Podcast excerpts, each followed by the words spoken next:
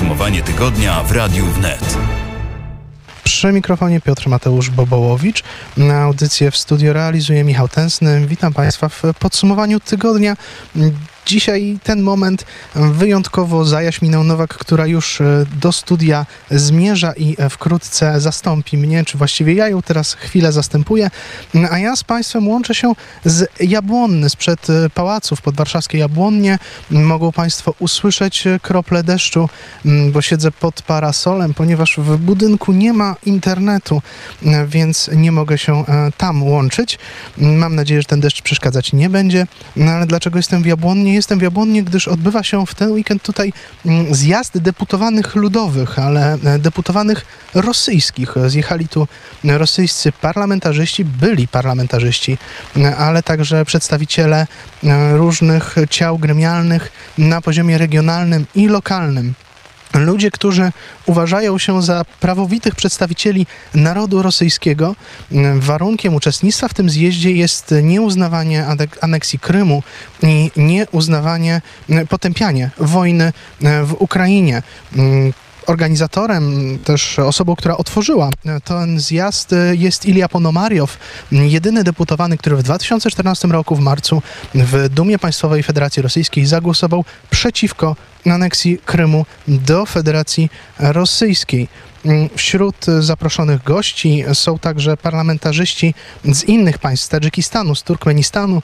Online łączył się parlamentarzysta litewski Emanuel Zingeris, a także jedna pani fizycznie, a jeden parlamentarzysta online, przedstawiciele Werchownej Rady Ukrainy, w tym Oleksij Honczarenko z partii byłego prezydenta Petra Poroszenki, e, z Europejska Solidarność. Mm, Honczarenko powiedział wprost, że zadaniem stojącym dzisiaj, głównym zadaniem stojącym przed wolnymi Rosjanami, przed tymi, którzy chcą wolnej Rosji, jest zmiana reżimu i zabicie Putina. Wprost powiedział, że Putina trzeba wyeliminować, trzeba go zabić. Wyraził nadzieję, że tak jak dzisiaj Mm, Bundeswehra składa przysięgę w miejscu, gdzie dokonano kaźni na zamachowcu, który próbował zgładzić Hitlera, mm, tak w przyszłości rosyjska armia będzie mm, składać przysięgę w miejscu kaźni właśnie Hitlera XXI wieku, czyli Władimira Putina odezwał się głos, głos przewodniczącej zgromadzenia, że rolą ukarania Putina to jest rola sądów albo międzynarodowych trybunałów. Niemniej jednak Honczarenko podkreślił, że Putina muszą pozbyć się sami Rosjanie i Ukraińcy nie będą ginąć za rosyjską wolność. Za tę wolność powinni ginąć Rosjanie, powinni walczyć Rosjanie, którzy powinni e, sformować armię która będzie w stanie przeciwstawić się moskiewskiemu reżimowi e, Władimira Putina. Drugą z deputowanych ukraińskich obecnych na tym zgromadzeniu jest e, deputowana z partii Sługa Narodu, prezydenckiej partii, partii prezydenta e, Załęskiego, Ludmiła Bujmister. I z nią właśnie przeprowadziłem krótką rozmowę i teraz zapraszam Państwa do posłuchania. Co sądzi Pani w ogóle o tym wydarzeniu, które się tutaj odbywa? E, jest to bardzo ważliwe. E, oczekiwaliśmy na takie spotkanie przez wielu lat już, bo opozycja ruska jest, była bardzo taka e, w różnych grupach podzielona. A teraz już taki proces, będziemy teraz wspólnego działania i, i, i to jest dobry kierunek dla opozycji ruskiej, bo nie może opozycja teraz pojawić się w, na Rosji, po prostu albo zabiją, albo za gratę będzie odprawiali wszystkich opozycjonerów.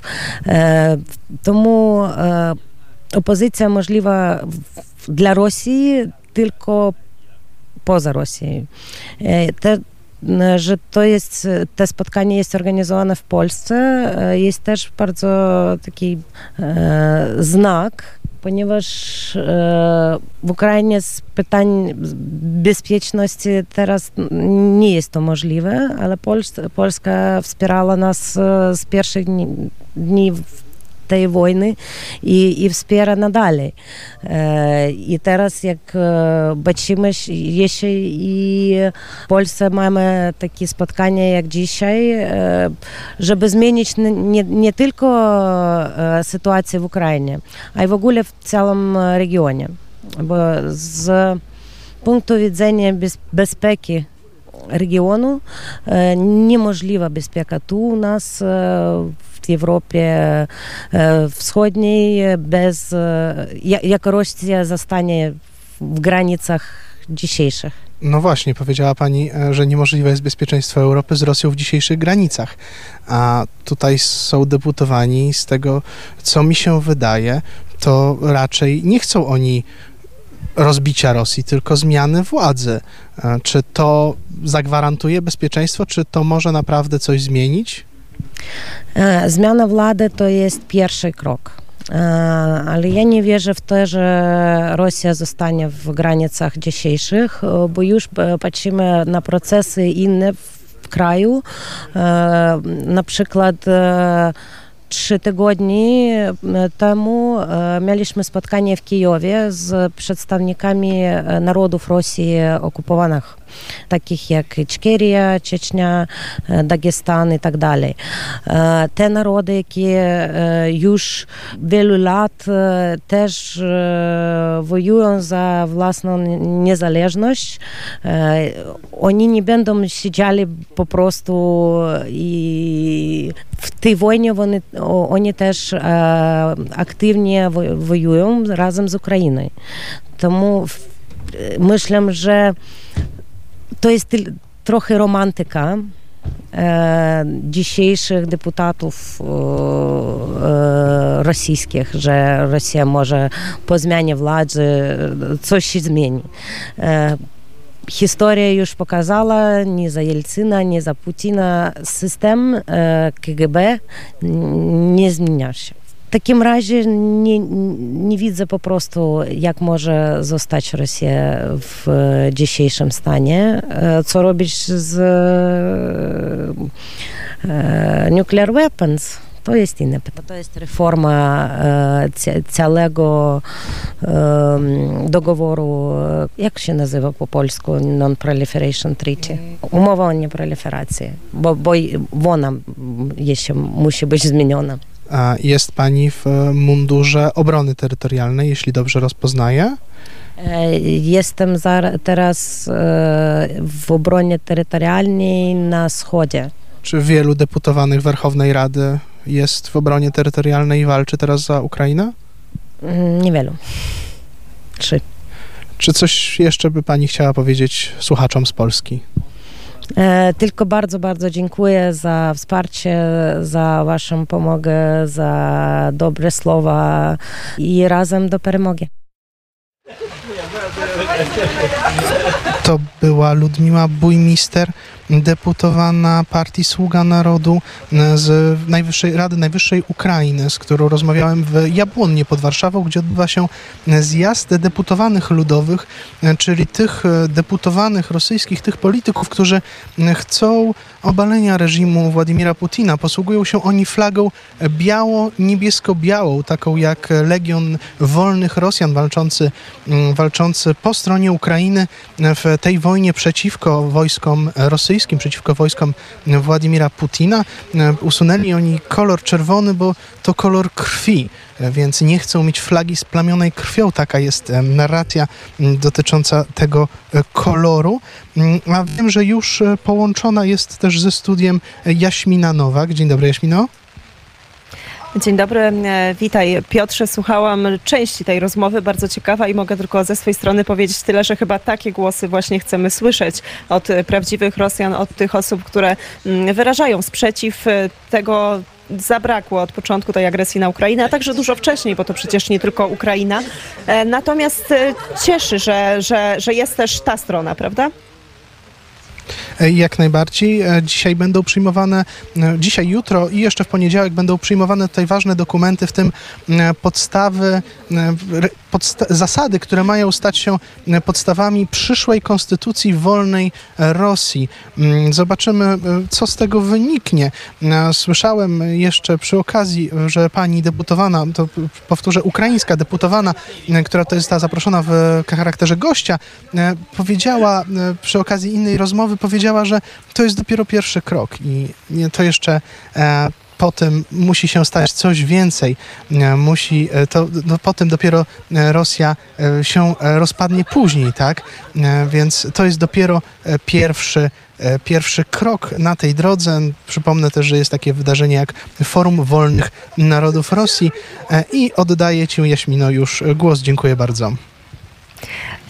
Ja bardzo serdecznie dziękuję Piotrowi Mateuszowi Bobołowiczowi za jak zawsze ciekawe informacje. Dzisiaj e, w podsumowaniu tygodnia, drodzy Państwo, mamy 22 minuty po godzinie e, 12. My w dzisiejszym podsumowaniu tygodnia posłuchamy e, fragmentów rozmów, ale też połączymy się innymi z Ukrainą, a także porozmawiamy o Bliskim Wschodzie, bo tutaj pojawi się Witold Repetowicz. Kilka informacji z mm, Ukrainy. Mamy mm, 250 255 dzień inwazji Rosji na Ukrainę. Irańskie Ministerstwo Spraw Zagranicznych po raz pierwszy przyznało, że faktycznie dostarczyło ograniczoną liczbę dronów do Rosji, ale uwaga, kilka miesięcy przed wojną w Ukrainie. Z kolei izraelski dziennik Jerusalem Post podał, że Iran transportuje drony do Rosji czterema liniami lotniczymi, a także drogą morską przez Morze Kaspijskie i innymi szlakami na statkach należących do firm powiązanych z Korpusem Strażników Rewolucji. My o tę sprawę zapytamy także w dzisiejszym podsumowaniu mm, tygodnia Witolda Repetowicza, ale zanim to nastąpi, to posłuchamy mm, fragmentu wywiadu, rozmowy z profesorem mm, Andrzejem e, Zybertowiczem, który wystąpił w tym tygodniu na antenie Radia Wnet. z 10 lat temu badania porównujące sposób przyswajania, zapamiętywania i reagowania ludzkiego umysłu z książką papierową i z czytnikami, czyli coś, co, bo czytnik ma do siebie to, że nikt nie zadzwoni w trakcie lektury, prawda? Nie wyświetli się powiadomienie z jakiegoś medium społecznościowego. I okazało się, że studenci czytający w formie elektronicznej książki gorzej je zapamiętywali i mniej kreatywnie przyswajali. To znaczy lektura elektroniczna nie sprzyja prowadzeniu równoległego namysłu. Na przykład ja gdy czytam książkę i widzę na stronie 84 jaką myśl, jakąś myśl, która może być niespójna z myślą ze strony 23, którą podkreśliłem sobie, tam zerkam i porównuję. Czytanie papierowe daje przestrzeń do kreatywnego komentowania, do dialogowania z umysłem twórcy. A czy osoba, która w metrze czyta papierową gazetę, będzie mądrzejsza od tej, która przewija e, informacje to, nie chodzi o, o, o, o sam... Lepiej poinformowana? o ma, ma takie złudzenie, bo, bo nie przeczyta prawdopodobnie e, prawdopodobnie żadnego dłuższego tekstu w całości, tylko przejrzy ich dziesiątki i będzie miało wrażenie, będzie miała wrażenie, że jest lepiej poinformowana. Ale w istocie będzie informacyjnie przeciążona i nie będzie w stanie tych informacji rozróżniać nie tylko pod względem tego, które z nich są prawdziwe, a które nie, ale także, które są ważne lub nieważne. Bo ja myślę, że je, gdy mówimy o dezinformacji, o fake newsach, o deepfake, o tym wszystkim, to jednej ważnej rzeczy nie dostrzegamy. Wyobraźmy sobie, zróbmy taki eksperyment myślowy, jeśli pan redaktor pozwoli, że w cyfrowej infosferze, czy w ogóle w infosferze nie ma dezinformacji, kłamstw, kłamstw, fejków, oszustw, manipulacji Czysta prawda. że jest czysta prawda, ale natłok tych informacji jest tak wielki, że w ramach czystej prawdy nie umiemy odróżnić rzeczy ważnych od nieważnych, pilnych od niepilnych. Bo można za pomocą czysto prawdziwych informacji kogoś tak sformatować, jakiś umysł, że uwierzy w jakąś wizję świata. A komuś innemu można e, inne rzeczy zrobić. Czyli te wszystkie osoby w metrze rano, które scrollują też Bóg wie co na tych smartfonach, podlegają takiej manipulacji Podle- od rana do wieczora? podlegają manipulacji od rana do wieczora, bo poza smartfonami jeszcze w domu pewno odpalałem jakieś streamingowe filmy e, lub audycje. E, e, Ich uwaga ciągle jest szatkowana. To kontaktowanie się z tymi strumieniami informacji elektronicznych wytwarza złudzenie pilności, co utrudnia refleksję i w efekcie tego internet, o którym jest taki dogmat, Internet jest najwspanialszym źródłem wiedzy, jakie ludzkość stworzyła. To, to jest... W jednej małej skrzynce mamy wszystko. Mamy tak całą jest. wiedzę ludzkości tak niemalże jest. zawartą. Teoretycznie na wyciągnięcie ręki. Teoretycznie mamy do tego dostęp, ale chociażby analiza ruchu w sieci pokazuje, że jeśli się nie mylę, większość tego ruchu, pomijam czysto biznesowy i techniczny ruch w sieci, to jest sięganie po filmy porno.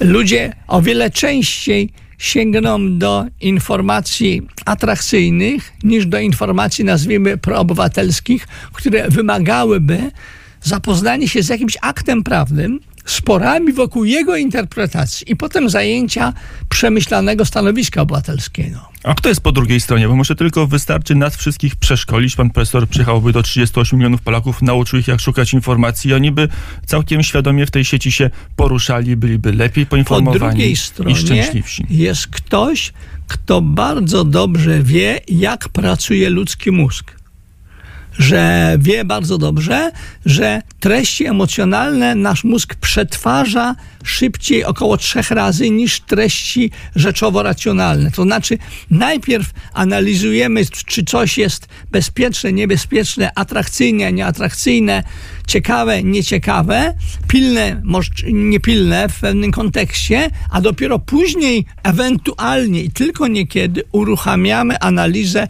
czy jest prawdziwe i czy jest ważne. Bo powiedzmy, oglądanie e, filmików z kotkami Wydawałoby Bardzo się, tak, że po pierwsze są, w większości są prawdziwe, to nie są deepfake'i. Mało kto aranżuje fałszywe filmiki ze swoimi kotami, prawda? Ale jeśli od tego typu, albo oglądanie filmików, w której ktoś tam wykonuje jakieś figury taneczne, powiedzmy schematy tiktokowe, prawda? To jest, to jest angażowanie umysłu przez treści, które tworzy, tworzą pewne wartości biznesowe, których sobie nie uświadamiamy, ale zarazem obezwładniają naszą zdolność do samodzielnej analizy. I to wykorzystują cyberpanowie, którzy są chyba głównym szwarc charakterem pańskiej książki Cyberkontrola. Tak, bo problem polega na tym, że oczywiście Ci, cybersfera ewoluuje w ogrom, albo technosfera, technosystem ewoluuje, przekształca się w ogromnej mierze spontanicznie. Pod, pod wpływem tysięcy startupów, gdzie młodzi ludzie chcą e, w szybkim czasie zostać miliarderami. Kiedyś młody człowiek chciał zostać milionerem, a teraz ambicje wzrosły. Ale oprócz tego w tym ekosystemie, w tym oceanie dezinformacji są kluczowi aktorzy. Pływają wielkie rekiny, które całymi połaciami tego wszystkiego zarządzają. To algorytmy big techu, Zazwyczaj wskazuje się tak zwaną grupę GAFAM, Google, Apple, Facebook, Amazon, Microsoft, to algorytmy Big Techu podpowiadają nam, e, bazując na współczesnej wiedzy, jak działa ludzki mózg, treści, które chcą, żebyśmy czytali, żebyśmy klikali, żebyśmy szerowali, dzielili się z innymi. Ale. Zamieniają nas marionetki. To nie jest tylko tak, że to jest proces czysto spontaniczny. Mm, robią to, żeby zarabiać, czy robią to, żeby zarabiać i mieć coś jeszcze? Jaki jest Wyjściowo, e, wyjściowo ten system wytworzył się i ewoluował, przekształcał pod kątem zarabiania. Ale jak mówi jeden z autorów przywoływany w tej książce Cyber kontra Real, Amerykanin hinduskiego pochodzenia, Vivek Ramaswamy, chyba jego książka niedługo się ukaże także po polsku, jak mówił, ci goście mają już tony pieniędzy teraz szukają sposobów, żeby ogromne zasoby finansowe zamienić w możliwości oddziaływania. A nie ma lepszego, lepszych sposobów oddziaływania na życie społeczne, jak zawładnięcie ludzką wyobraźnią. Na ile też zróbmy krok wstecz, bo to jest też ciekawy fragment tej książki, na ile obecna rewolucja różni się od tych, które znamy z historii? Od rewolucji pary na przykład. Ona też budowała wielkie potęgi kapitałowe, też byli e, różni, którzy byli przeciwko od ludystów, zaczynając z początku wieku XIX. Pan profesor na ludystę nie wygląda ostrzyżony, ogolony. Dlaczego mielibyśmy te smartfony niszczyć? Co jest tak bardzo groźnego akurat w tej kolejnej rewolucji technologicznej? W tym studio pewno ch chyba także ja, ale także inne osoby wspominały o książce Szozany Zubow, amerykańskiej emerytowanej profesor Uniwersytetu Harvarda, której książka Era kapitalizmu i inwigilacji ukazała się także po polsku. I otóż ona w wywiadzie e, kilka lat temu z Rafałem Wosiem powiedziała, że nastąpił pucz za weneckim lustrem. Weneckie lustro to są wszystkie te ekraniki smartfonów. Na mnie patrzy komputer smartfon. My zostawiamy tam ogromne ilości danych, które za pomocą sztucznej inteligencji są przetwarzane i umożliwiają profilowanie tego, co robimy. Tak, drodzy Państwo, mówił na antenie Radia Wnet e, profesor Andrzej Zybertowicz, a cała rozmowa jest do znalezienia na portalu www.wnet.fm. Spoglądam na zegarek, mamy 37 minut po godzinie 12 mm, i mamy też już połączenie z kolejnym gościem, dr Witold Repetowicz, ekspert do spraw bliskowschodnich, wykładowca Akademia Sztuki mm, Wojennej, także autor wielu publikacji i książek. Dzień dobry. Dzień dobry. Zacznijmy może od e, informacji, która napłynęła do nas z Iranu, który też, który to przyznał się, że faktycznie dostarczył część dronów Rosji, ale tutaj trzeba zaznaczyć, e, w tym komunikacie powiedziano, że to było jeszcze przed wybuchem rosyjskiej agresji na Ukrainę. Proszę powiedzieć, jak pan ocenia te relacje pomiędzy Iranem mm, a Rosją, a także jakby pan skomentował te doniesienia? Tak, y, nie, nie, zaskakują mnie te doniesienia, ponieważ y, tutaj od y, irańskich dyplomatów słyszałem takie mm, wyjaśnienia już wcześniej, także nie zaskakuje mnie to. To jest poniekąd to, że Iran się przyznał i mm, podaje takie wyjaśnienie, bez względu na to, czy, czy jest ono prawdziwe, czy, czy nie. To jest jednak mimo wszystko dobry znak. Mm, I, i myślę, że Iran zrozumiał, że e, nie był to dobry krok z jego strony, e, że mm, nie może liczyć e, ze względów różnych na, na różne układanki, nie może liczyć na odpowiednią zapłatę ze strony rosyjskiej. Mm, i, i że i, i oznacza to, znaczy jestem ostrożnym optymistą, oznacza to, że e, Iran nie będzie dostarczał e, e, rakiet balistycznych Rosji.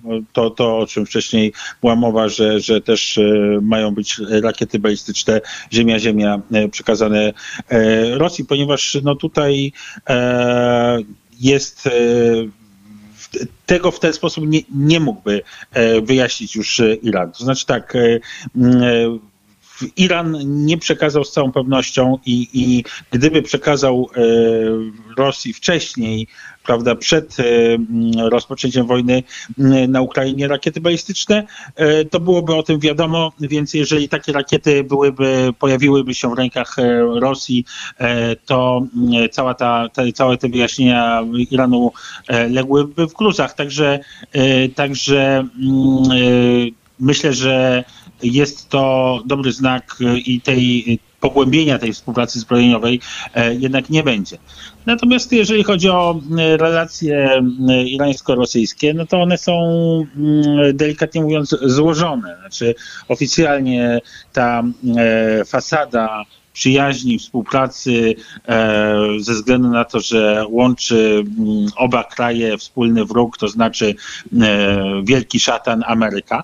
E, natomiast no, trzeba też pamiętać, że, mm, że Iran prowadzi jednak wciąż rozmowy o reaktywacji mm, JCPOA z, z Amerykanami. Nie bezpośrednio, ale, ale prowadzi.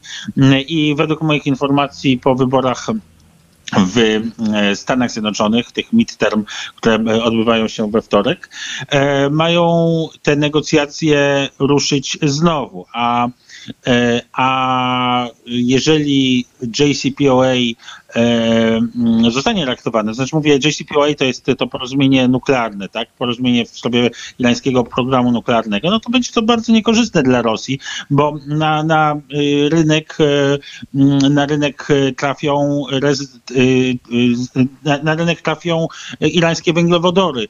Mm, e, także, także tutaj e, całe te, te plany zamrożenia Zachodu przez Rosję, tak, w pozbawienia ciepła, no po prostu będą, będą znacznie mniej realne do zrealizowania przez, przez Rosję.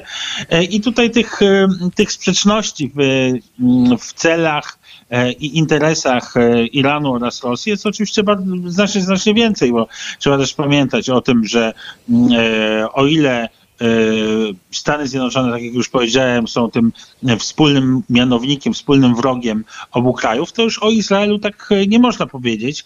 E, Izrael dotąd e, zachowywał neutralność wobec, wobec wojny na Ukrainie. Natomiast no, Izrael łączą, łączy szereg interesów z Rosją. Łączy też to, że niektórzy oligarchowie rosyjscy, proputinowscy typu Abramowicz mają obywatelstwo izraelskie. I Iran doskonale wie też, że Izrael dostawał od Rosji mm, przyzwolenie na bombardowanie jego pozycji w Syrii i że teraz Netanyahu mm, będzie usiłował mm, uzyskać od Rosji takie, taką zgodę również. Chociaż no jest też możliwe, że, że, że e, tutaj jednak e, no, polityka y, nowego rządu izraelskiego nie jest jeszcze zdeterminowana, jeżeli chodzi o, o, o, kwestię ukraińską. Także natomiast z perspektywy Iranu, no to myślę, że myślę, że można z pewnym optymizmem patrzeć się na, na to, jak będzie się tutaj rozwijać te, te relacje irańsko-rosyjskie, to znaczy, że nie będą one się rozwijać aż, aż tak głęboko. To jest dobra informacja. Spójrzmy jeszcze w takim razie na sam Iran, bo tam niestety sytuacja wewnątrz kraju jest cały czas bardzo napięta. Niesławną protesty i też ciekawa wypowiedź ostatnio prezydenta Stanów Zjednoczonych e, Joe Biden. Na to bardzo mocno media zwróciły uwagę. Powiedział taką e, niejednoznaczną, czy wypowie, wypo, taka niejednoznaczna wypowiedź padła z jego ust. On powiedział o tym, że nie martwcie się, wyzwolimy e, Iran. Proszę powiedzieć, jak faktycznie wygląda sytuacja i jak można interpretować takie słowa mm, prezydenta Stanów Zjednoczonych? Ja, ja, ja bym e, tych słów nie nadinterpretował. To znaczy, e, mm, jakakolwiek mm, militarna interwencja w Iranie e, moim zdaniem jest wykluczona. E, zwłaszcza w obecnej sytuacji ogólnej międzynarodowej, e, a także zważywszy na to, że, że będą w tej chwili, w najbliższym czasie pewne problemy na linii e, Izrael-Stany e, Zjednoczone ze względu na, na skład nowego rządu znaczy przypuszczalny skład nowego rządu w Izraelu. E, także tutaj ta, ta, ten wpływ Izraela na, na sytuację w, na politykę Stanów Zjednoczonych będzie mniejszy. E, natomiast, e, natomiast no, mm, e, w, w, ja też chciałbym zwrócić uwagę, że mm, Stany Zjednoczone z pewną wstrzemięźliwością mm, tutaj angażują się w kwestię tej, tych, tych protestów. I jest to bardzo dobre, to znaczy zbyt nachalne wypowiadanie się, popieranie tych protestów e, byłoby, mm, e, byłoby dawałoby pretekst do, do ich stłumienia z uwagi na uzasadnienie, że są inspirowane przez, przez, przez Stany Zjednoczone. Także ja, ja przede wszystkim zmiany w, z całą pewnością zmiany w Iranie muszą e, nastąpić rękami tylko i wyłącznie Irańczyków i, i e, w Iranie, a nie, nie w, na drodze jakiejś e, mm, zewnętrznej operacji, bo, bo to e, jedynie pogorszyłoby e, sytuację. Bardzo serdecznie dziękuję za komentarz dr Witold Repetowicz, ekspert do spraw bliskowschodnich, pisarz, publicysta, Akademia Sztuki Wojennej, był gościem Radia Wnet. Jeszcze raz dziękuję za rozmowę. Dziękuję bardzo. Podsumowanie tygodnia w Radiu Wnet. A teraz, drodzy Państwo, w podsumowaniu tygodnia w Radiu Wnet na moment wrócimy do Ukrainy. Posłuchajmy, co na temat ewentualnego użycia przez Rosję broni atomowej um, powiedział generał Bogusław Samol. Prawdopodobnie nie, nie dojdzie do użycia taktycznej broni jądrowej na terytorium Ukrainy. Niemniej jednak, jeżeli dowódcy rozmawiają, to nie tylko w kontekście zważania ćwiczeń, ale przygotowywania też następnych scenariuszy, które być może w jakiś sposób są oceniane i rozgrywane przez generałów rosyjskich, gdyby, padła, gdyby taka decyzja polityczna ze strony władz e, Federacji Rosyjskiej była podjęta, więc użycie broni. Ja sądzę, że y, po tych ostatnich wydarzeniach, pomimo, że dowódcy to rozważają, to dowódcy rozważając muszą ocenić te skutki użycia tej broni. Może nie tyle z punktu widzenia politycznego, bo to jest rola władz, władz, władz Federacji Rosyjskiej, co z punktu widzenia skutków w stosunku do wojsk własnych. Powtarzam kilkakrotnie, że użycie taktycznej broni jądrowej przeciwko y, jednostkom ukraińskim również przyniesie negatywne skutki dla jednostek sił Federacji Rosyjskiej. Natomiast Czy generałowie rosyjscy mm, robią takie kalkulacje? Mówią, no nie, nie użyjemy ładunku, bo on porazi też naszych żołnierzy, czy myślą oni, inaczej? Porazi trochę, ale inaczej. my jeszcze mamy trochę swoich żołnierzy, to oni, po co? Oni zupełnie inaczej. Ja tylko powtórzę ten okres moich studiów w Moskwie, gdzie te tematy w okresie trwania zimnej wojny były rozpatrywane.